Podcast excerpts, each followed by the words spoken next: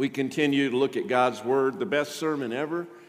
Uh, Matthew 5, 6, and 7, the Sermon on the Mount. So we're going to be in verses 31 and 32 today of Matthew chapter 5. And today we look at the third antithesis that Jesus teaches. You remember how we started. It says, You have heard, blah, blah, blah, but I say to you, blah, blah, blah. Okay, you see how that works? So we're in the third one now. And it's a natural sequence for us if we look at the scripture, moving uh, to the subject of divorce, following the subjects of lust and adultery last week. And this third antithesis is a call to faithfulness and devotion to marriage. I want you to get that. I want you to get that. Boy, I'm telling you what, I set, I set some people off because I used the D word already this morning. But what we have to see is preeminence above uh, that is this idea of faithfulness and devotion to marriage and in marriage. These two verses, I'm not dumb though, church. Your pastor's not dumb, okay? These, these two verses are perhaps some of the least preached or taught in the best sermon ever. In fact, preachers often avoid them. Why? Well, without scriptural guidance, divorce is a controversial and complex subject, and it touches people's emotions at the deepest level. Listen, some of the greatest pain a person will experience comes from divorce. And I want to stand before you today. And some of you know about my childhood. I have experienced that pain. I track with you. I relate with you. I empathize with you. We don't have time to give the testimony. Someday, maybe I'll give you the whole testimony. It's pretty crazy how God saved a little boy in the midst of all that stuff. So I just want you to know this is not an ivory tower sermon. This is not an academic thing where I'm up before you and not understanding anything about what these verses are about, okay? Is that all right? But we must Go ahead and look at these verses. You know why? Because we did 27 to 30 last week. And guess what follows verse 30? 31 and 32. Now, I'm going to be a new, I'll be honest with you, church. I'm going to be, that sound bad. I, I try to always be honest with you. I've been trying to learn to say, I'm going to be frank. That's what we all, right? We say honestly, we should say frankly, all right? Okay? Uh, I'm going to be a new man about 1230 today when I leave the parking lot and we're done with all this, and if I don't get shot on the way out, it's going to be great, okay? Let me begin in this way, church. Once upon a time, that's always a good way to begin, right? Everybody's smiling. Once upon a time, there was a popular teacher who taught his followers that there was no possible argument for divorce except adultery. And at the same time, another popular teacher taught that a man could divorce his wife if she spoiled his dinner by putting too much salt on the food, if she went into the public with her head uncovered, if she talked with men in the street, if she was disrespectful to her in laws, if she was troublesome, if she was quarrelsome. Finally, there was another teacher once upon a time who taught that a man might divorce his wife if he found a woman whom he considered to be more attractive than she. Hmm. All of this was so confusing and chaotic. That's the story. But what we get from the story is this rabbinical teaching back then in Jesus' days, the teaching of rabbis, had become so messed up. That's a theological term, messed up, okay? So messed up who were these teachers? It's a true story. In order, first century rabbis, Shammai, Hillel, and one you may not have heard of, Akiba. And even today, as I think about their, their writings and what they taught, their interpretations, if you will, even today, there are extremes in biblical interpretation on this subject. So, my prayer today is that we would allow Jesus' teaching to help us understand this difficult subject. All right, let's look at verses 31 and 32. Jesus speaking, best sermon ever. It was also said, Whoever divorces his wife must give her a written notice of divorce. But I tell you, everyone who divorces his wife, except in, the, in a case of sexual immorality, causes her to commit adultery, and whoever marries a divorced woman commits adultery. Let's pray. God, we pray today that you would give us ears to hear, eyes to see, open hearts. God, I pray today that our church and those listening online would know this pastor's heart, truly believing that he is an under shepherd and desires to shepherd people. And God, I know there's pain today. I, I still experience it in my life today from many years ago. And I just pray that we would look to you and your words. And God, you would comfort us and bless us. And God, help us to remember that you are the God who forgives. You are the God who restores. And so we're so grateful for that today, God. And I thank you that you've gone before us this morning. In Jesus' name I pray. Amen. So, as I teach today on an emotionally charged subject, I ask that each one of you would provide some grace to your pastor, okay? What do I mean by that? That you would listen closely and you would listen all the way to the end of our time today.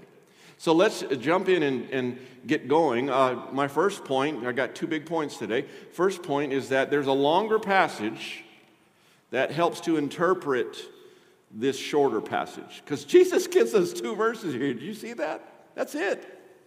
But what we need to do, and I'd ask for you to turn in your scripture if you would like to, to Matthew chapter 19, because there's much, much more on this subject as Jesus is dealing with these scribes and Pharisees. Matthew 19, verses 3 through 9. I call it Jesus' second recorded teaching on the subject. And I think this will help us spring back to uh, 531 and 32. Let me read it.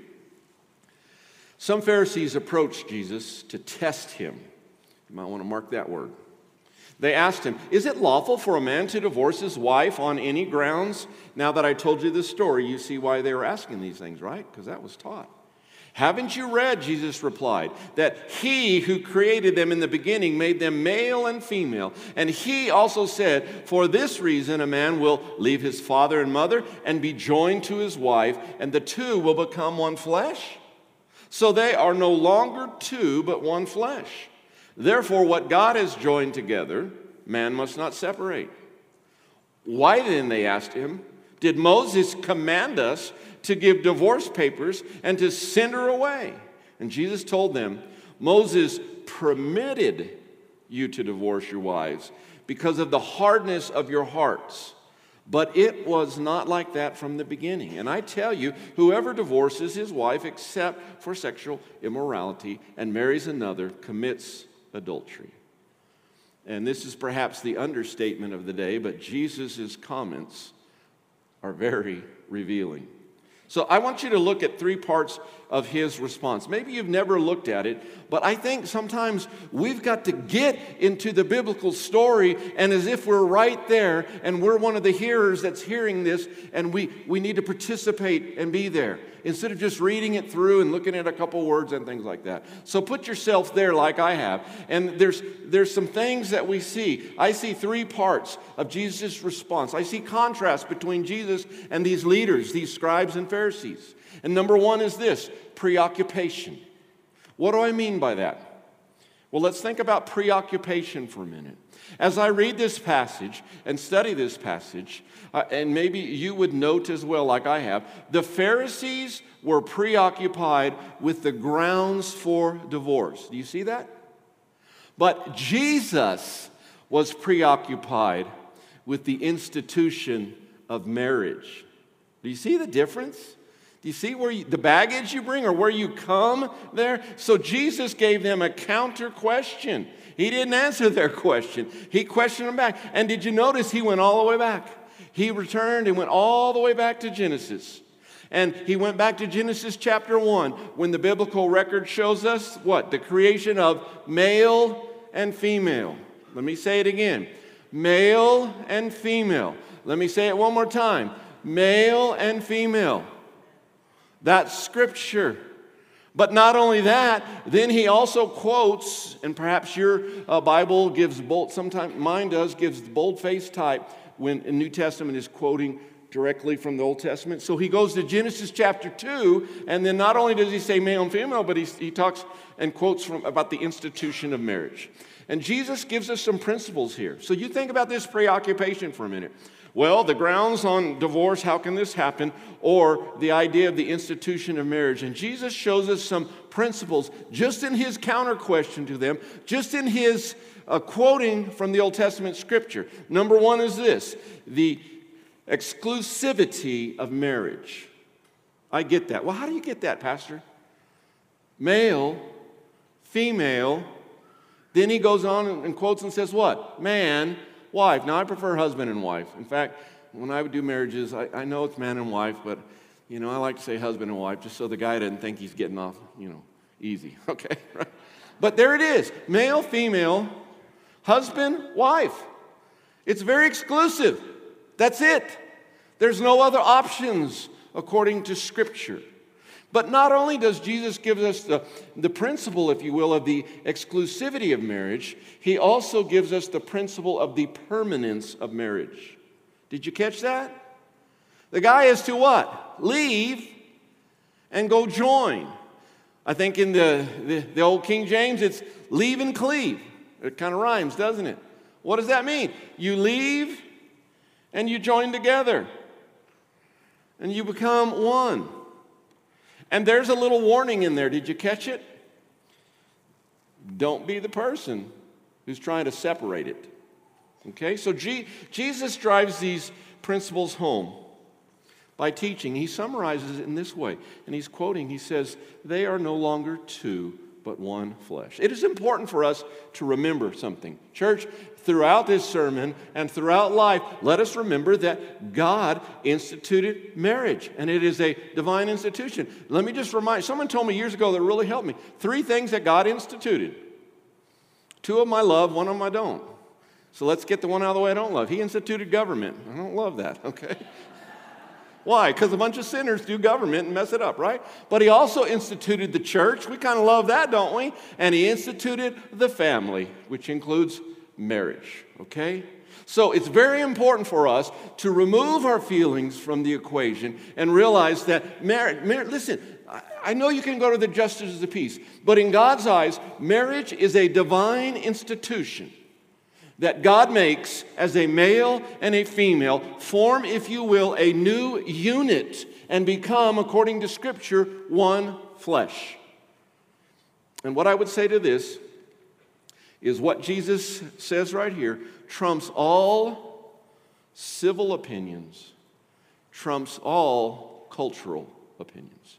Well, let's look at another thing, not just a perspective of preoccupation, but secondly, command versus concession. Command versus concession. What does that mean? As I read this scripture, I see that the Pharisees called Moses' provision for divorce a command. Did you catch that?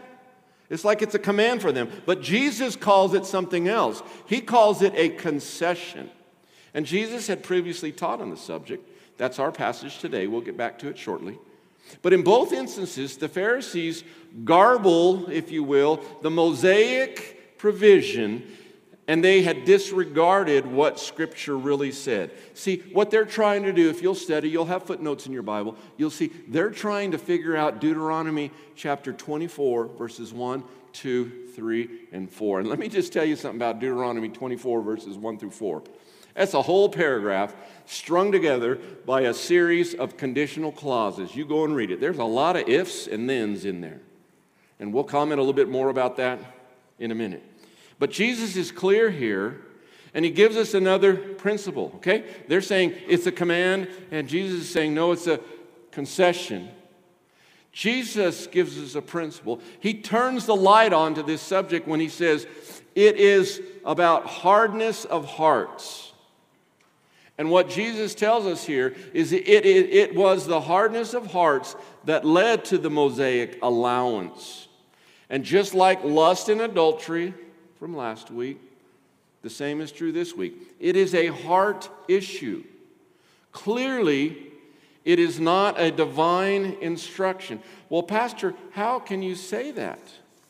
Well, because he says, Jesus says, I quote, but it was not like that from the beginning. That's not how it was. So it's a divine, it's not a divine instruction, but rather it's a divine concession to human weakness. Again, in verse 8, Jesus says, Moses permitted you to do this. So I want you to just catch that. Just the contrast, okay? And then there's one final one, and it's negligence versus seriousness. You see, as you heard from the story at the beginning of the sermon, many of the religious leaders and the Pharisees, many of them regarded divorce lightly, but Jesus took it so seriously that he stated two things. One, there's only one exception. Secondly, other than the exception, he's calling the other stuff adultery. In both passages, the word used for the exception is the word porneia. And let me tell you something. There are some guys out there that will take that and they'll make it so narrow, but I don't see that. Most scholars today would say the meaning is not precise enough to say it only applies to premarital immorality. You'll find that. You'll, you'll find a guy that takes that word and he makes it really narrow and he makes it out to be, oh, this betrothal time. And if something happened in that year before they got married, think Mary and Joseph, Uh, then, then all of a sudden that's what they're talking about. But the word is not that precise. And so, what we have to see that it's a much more comprehensive word, and I think it is best rendered sexual immorality, which we know what that means any sex outside of marriage. All right, it's not hard to define, okay? And it's definitely not so broad. And some guys have gone the other way, liberals have gone, they've made that word so broad that they include anything, making way for incompatibility. That's not the word, that's not the exception, incompatibility. So this leads us now back to chapter 5, verses 31 and 32. Let me read it again for you one more time.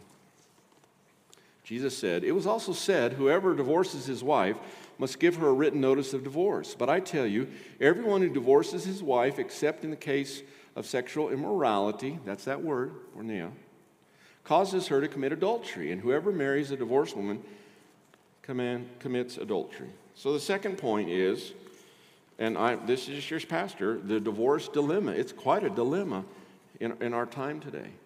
But here Jesus is quoting, if you look at verse 31, he's quoting from that Deuteronomy 24. Now, I want you to remember something about that. It is Mosaic law, but it was not written as a command. It was not written as a vehicle for, okay, it's right there, let me go get the divorce. No, in fact, I want you to think about that and look at that quote. It was instead to help deter divorce rather than encourage it. Well, how can this be? Because it required a, did you catch it? A written notice of divorce. And you can study that and look at that. That involves some steps, and it is executed in public. Now, I'm just going to stop for a minute.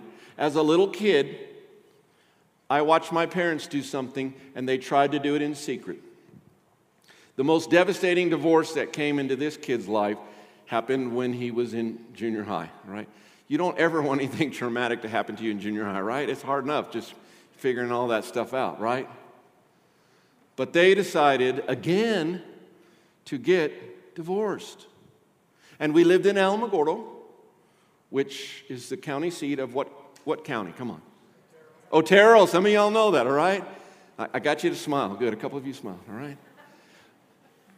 But they knew what they were doing, and they didn't go to the courthouse, but they went and drove up to a place called Carrizozo. Have you ever heard of that? A different county. Why? Because back then they put all the legal notices in the newspaper, right? And so they thought if I put that in there, then nobody will really know. And I'm, I, I, you know, I am 13 years old, and I am not a biblical scholar, but I'm like, guys, this is not right.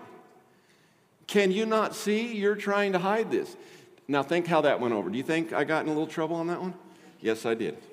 But uh, when I see this written notice of divorce, that memory floods back in and becomes really clear to me. Uh, what they had to do with this Mosaic law that allowed or permitted is they had to do it in public. Why would that be? Why could it not be done in secret? I'm going to tell you.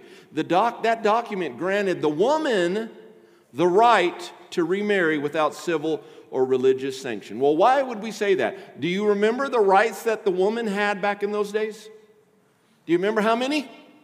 None. Do you remember that one teaching of that one rabbi? Oh, if she's prettier, just get rid of that one and she's pretty. No, it gave her some protection from character assassination. You see, divorce could not be done privately. And I want you to see that. It's important to, to note that. So I believe Jesus is not saying sexual immorality must lead to divorce, only that it may. Do you see the nuance there? Do you see the difference there? There is no command that I can find in Scripture that says if adultery occurs, you must divorce. if you find it, let me see it. Must. But I know lots of people who God has redeemed them and they've worked through that in their marriage. Okay, I know that's not always the case for everyone, but I, I just want you to, to think about that for a minute. Remember what Jesus just taught on peacemaking, reconciling. I want to note something else. Because you can read, in fact, some of you, you might go read something and you'll send it to me, and that's okay. I've already read it, okay? I've heard it. There's some scholars today that believe, are you ready for this? That there is no exception made for divorce. There's other scholars that believe there is one exception. There are some that believe there is two.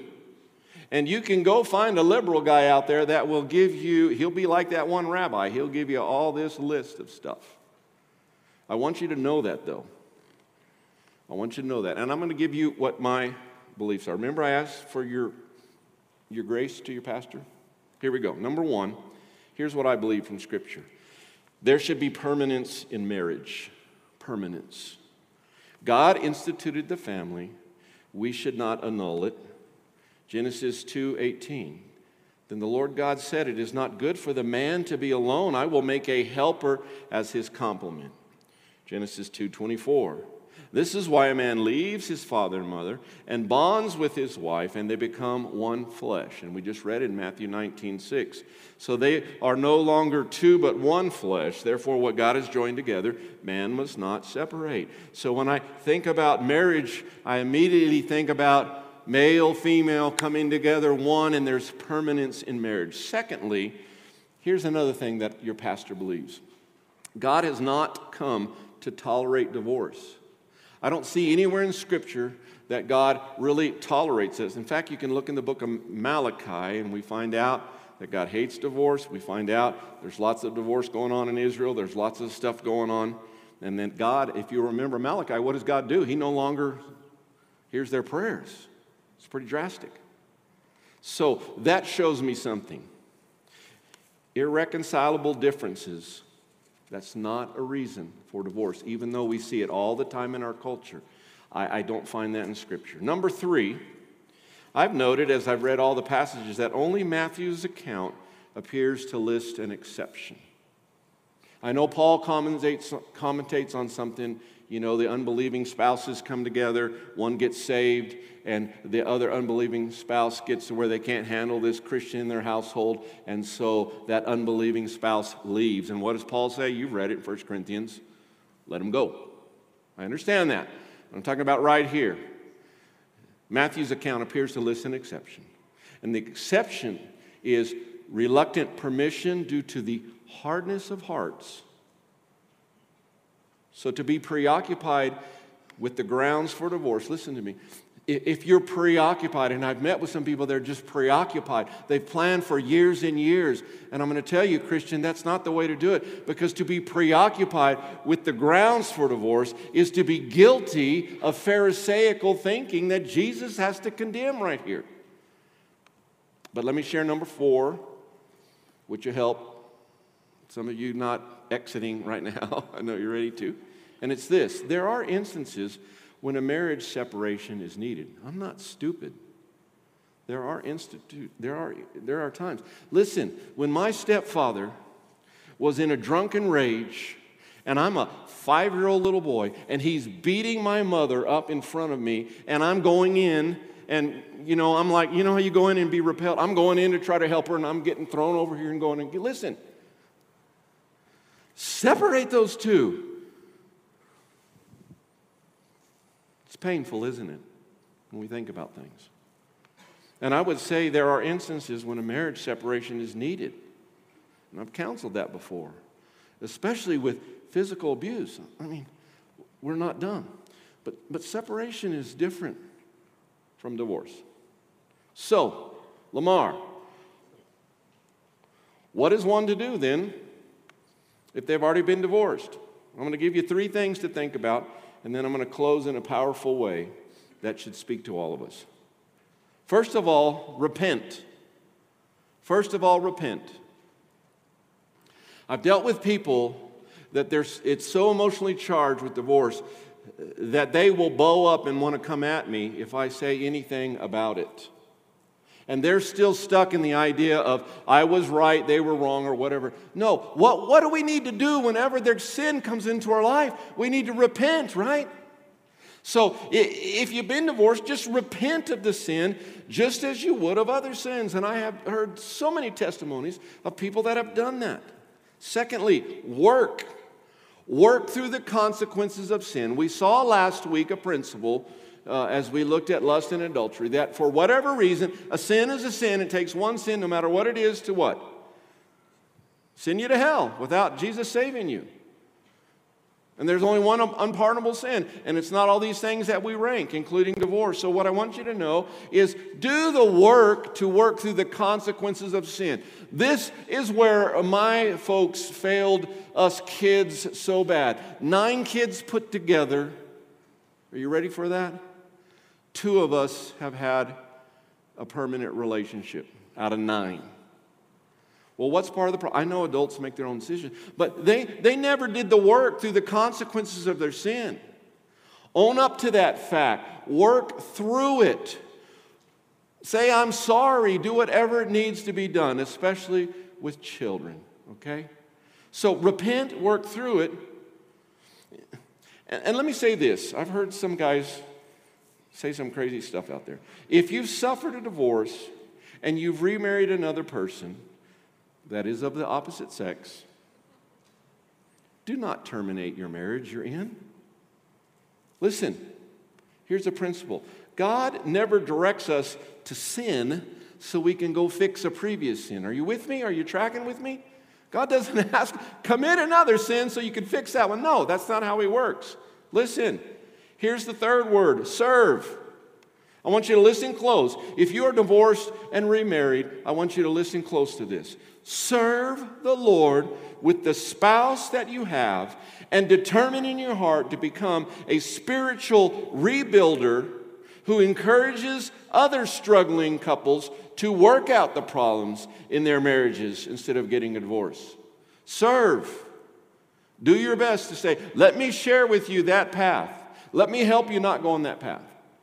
I don't know how many times in counseling situations, because of my childhood, I've been able to help someone else because I, don't think you really want to go there. Let me tell you how that looks and how that works. So repent, work through the consequences of sin, and serve. And, and, and here's, I, w- I want to give you the good news God meets us right where we are. No matter what you're thinking right now, no matter what your marital experience is right now, some of you are going, Mike, I'm single. Oh, can you finish this sermon already? I'm, you know, I'm ready to get out here. Listen, no matter where you are, God is meeting you right where you are. Perhaps you were married and now you're a widow or a widower. God meets you right there. Perhaps you've been married once and you're still married to that guy, even though he's ugly. God meets you there. If you have been divorced and remarried, God meets you there. If you've been divorced and not, meet, not been remarried, God meets you there. Are you getting the idea? God meets us right where we are. How can that be? Because He is God and He is Savior. And don't let anyone tell you that you got to wear a scarlet letter on you. That is not what Scripture says. Yes, there are consequences, but that is not what Scripture says. And He is the God who offers forgiveness. Now, he doesn't just wave a wand over it. We have work to do. We have to start with what? Confession. We have to do all those things. But that's God. And I want to close in this way with a two long passages of scripture. I don't usually do this. But it is vital that you continue to listen to me. Because I know, again, your pastor's not dumb. I know there's some people that are upset that I'm talking about this. And they're looking at the scripture and they're going, uh oh, is he saying what I think he is? And I know there's some people that are judging right now. They're, they're going, wow, never been divorced. Okay, we, we run this spectrum, so I want you to listen very closely to me. God's goal is healthy marriages. If you are married, in fact, right now, I want you to raise your hand if you are married right, right now. Not widowed, but right now. Would you look around? Who's married right now? Okay, put your hands down. I have something to say to you. If you're married, work at it. Work at it. I don't care what the history is, the baggage is. Listen, a pastor has to work at his marriage. Marriage. You know that? Lynn could get frustrated with me, and you know what? She is right to get frustrated with me. And she has to come back and remind, and I thank the Lord for her. I would be a mess if I didn't have my wife. And she remind, I got to work at some things. I'm not going to tell you what they are, none of your business. but I got to work at them. And then she'll say sometimes, is it worth the fight? And I know what that means. I'm just like, I go sit down in the chair and sulk because what does that mean? It's a rhetorical question. Yes, it's worth the fight. Marriage takes work. Listen, from our childhood, putting us two together, it is a miracle of God that we're married today. I don't advise this. We got married in college. I had barely turned 20. Can you imagine what the first few years were like? Oh my goodness. If we would just waited a few more years. But I didn't know, I didn't know that thing in Scripture. Remember where Paul says? you better go ahead and get married, buddy. Some of y'all get that later. You know what I'm talking about. Some of you have no idea, and hopefully the kids, it went over their head. All right, yeah. So it, it was tough. It was tough. It was tough. But it, wherever you are, if you put your hand up, work at it. And you may have been married for 50 or 60 years. Listen, don't think you can coast. You need to keep working at it because the enemy can come right in and do some business in your life. Don't think you have arrived. If you're divorced or remarried, I want you to know something. I want you to see today how Jesus treats you. Not me or someone else. I want you to see how Jesus treats you. In fact, it might be quite different than some people treat you. Have you met some people that treated you a certain way because you were divorced? Because you were remarried? Let's look at how Jesus treats us. Not that guy out there or that gal over there. Here's how he does. If you'd like to turn to John chapter 4, we're going to be John 4 and John 8, and then we'll be done. And your pastor will be so happy when I'm done. John 4 and John 8. You'll remember the story. Jesus encounters the woman at the well. So let's look at it. Reading John 4, verse 7 through 18, long passage. A woman of Samaria came to draw water. Give me a drink, Jesus said to her, for his disciples had gone into town to buy food. How is it that you, a Jew, ask for a drink from me, a Samaritan woman? She asked him. And she goes on. For Jews do not associate with Samaritans. Do you remember that? The, the, the Pharisees and all those guys, what? They thought they were like half breeds. I don't know how else to say it. I mean, they were looking down their nose, right? And she, she acknowledged that. For Jews do not associate with Samaritans. And Jesus answered, If you knew the gift of God and who is saying to you, Give me a drink, you would ask him, and he would give you living water.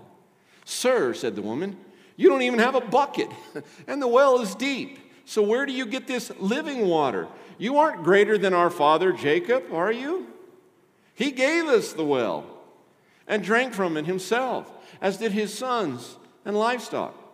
And Jesus said to her, Everyone who drinks from this water will get thirsty again. But whoever drinks from the water that I will give him will never get thirsty again ever. What is Jesus doing there? Is, he's sharing the good news with her, isn't he? He's sharing salvation with her. Sir, the woman said to him, Look what happens. Give me this water. She's receiving the gospel. Give me this water so that I won't get thirsty and come here to draw water. And then Jesus drops the bombshell Go call your husband and come back here. I don't have a husband, she answered. And Jesus said, You have correctly said, I don't have a husband. And look what Jesus says For you've had five husbands. And the man you have, you now have, is not your husband. What you have said is true. Let me give you a principle that I think everything that Jesus says and does, everything. Here's the overarching principle, and you will find it in Scripture, in the Gospels. Jesus said he came to do what? To seek and save the lost. We in church forget that sometimes. We get insulated, right? We get insulated within the walls. We don't get out sometimes. Or we start trying to take sins and we'll rank them. Or just this view, or this news article I don't like, or this ethnicity, or this religion, on and on and on. Listen, the overarching principle that Jesus gives us is I came, not for you buckaroos, I came to seek and save the lost. Do you remember that? And does he do it? Yes. What do the religious leaders do over and over again? They say, Why are you hanging out with those people? Why are you having dinner with the tax collectors? Why are you associating yourself with the prostitutes? He came to seek and save the lost. And we see this right here this Samaritan woman, the woman at the well. So let's always remember that. Jesus came to seek and save the lost. He knows what our sins are. Do you see that principle? He goes ahead and tells her, I could just, I wish I was there. I could just see her like, he tells it all and said, You know, you've spoken correctly. And, and I'm reminded of something. Quit being burdened by what happened in your life before you became a Christian. I mean, if we need to deal with certain scars or things to, to get you healthy and whole and move you on down the road of being a, a more and more a, like Christ disciple, yes, we'll do that. But when we're saved, all the new things what? Come and the old stuff passes away. Okay? So remember that. Jesus knows what our sins are, and He desires, even in this situation, He desires for people to be saved. He's talking to her about this living water, He's talking to her about eternal life. But something else about Jesus. Jesus, then, if people are saved, he desires saved people to take up their cross daily and follow him. Have you read that in Scripture? There's nothing that you have done, there's no condition of your life, whatever your marital status is or not, that should keep you from following him daily. Hello?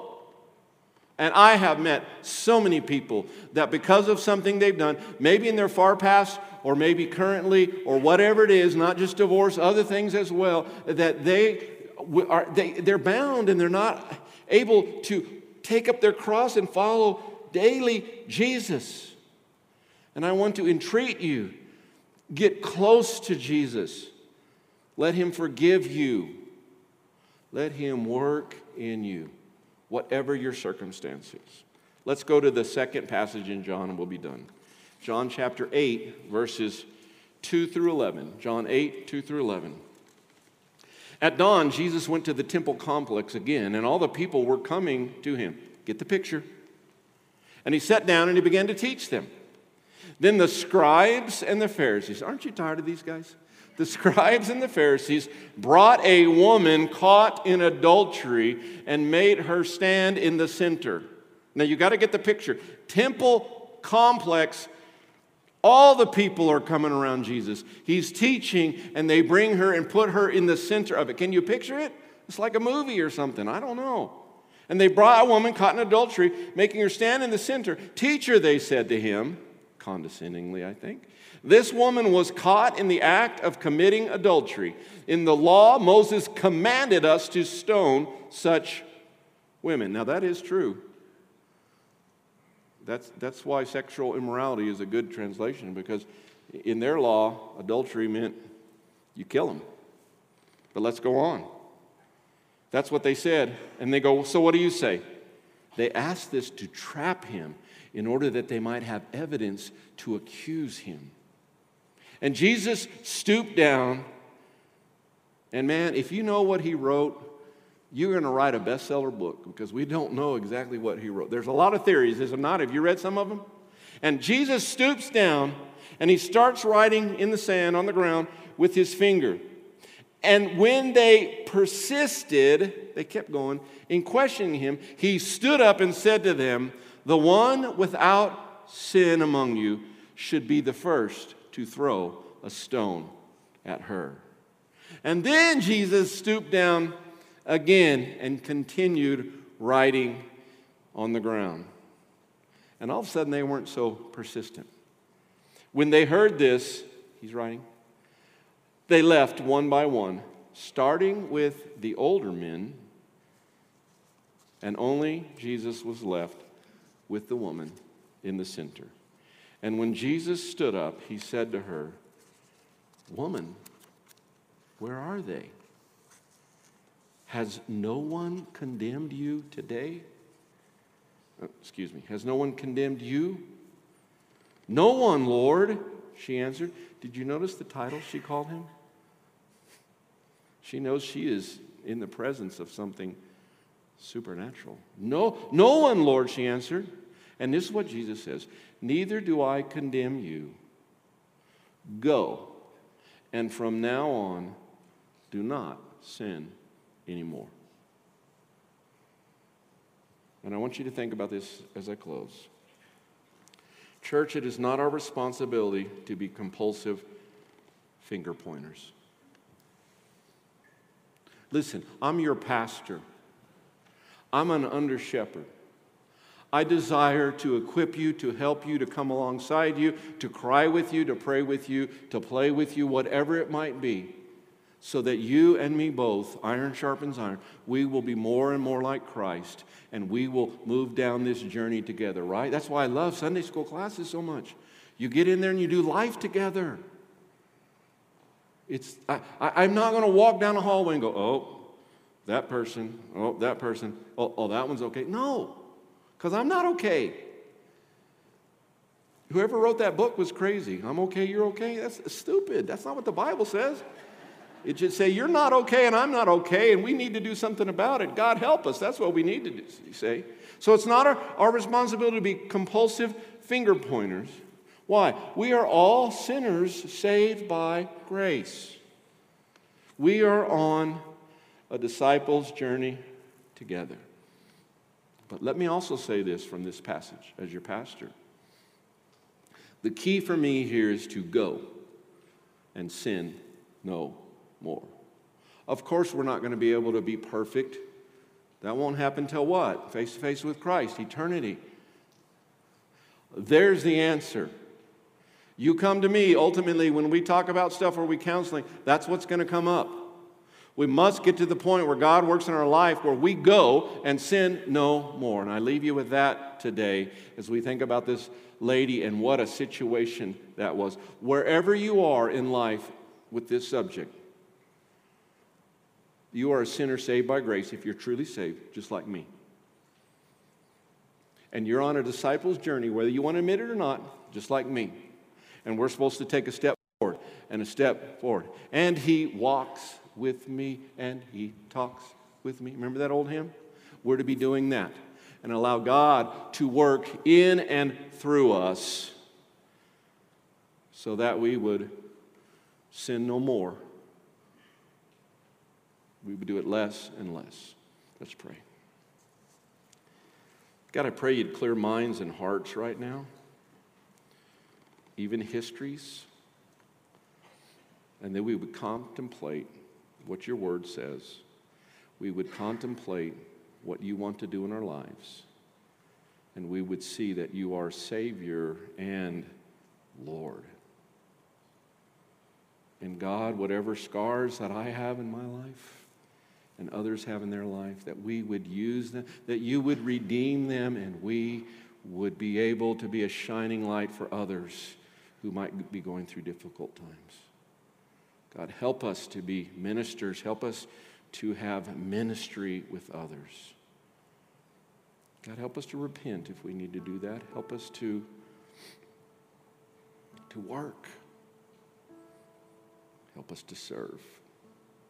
Thank you that your standard is always Scripture and not even the smartest guy in the room's opinion.